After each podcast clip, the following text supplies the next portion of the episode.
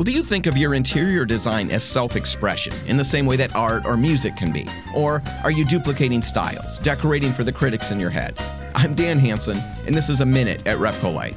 The Benjamin Moore's color of the year for 2023 is a bold red orange, and not everybody's a fan of the choice. However, in the literature, Benjamin Moore mentions the role that color plays in self expression. Now that got me thinking. In the recent past, whenever I'd consider painting a room, buying decor, even rearranging furniture, I typically do all of that with an ear to the voices of the critics in my head. What would mom think about this? What will people think about these color choices? Now I do that all the time, and I know I'm not alone.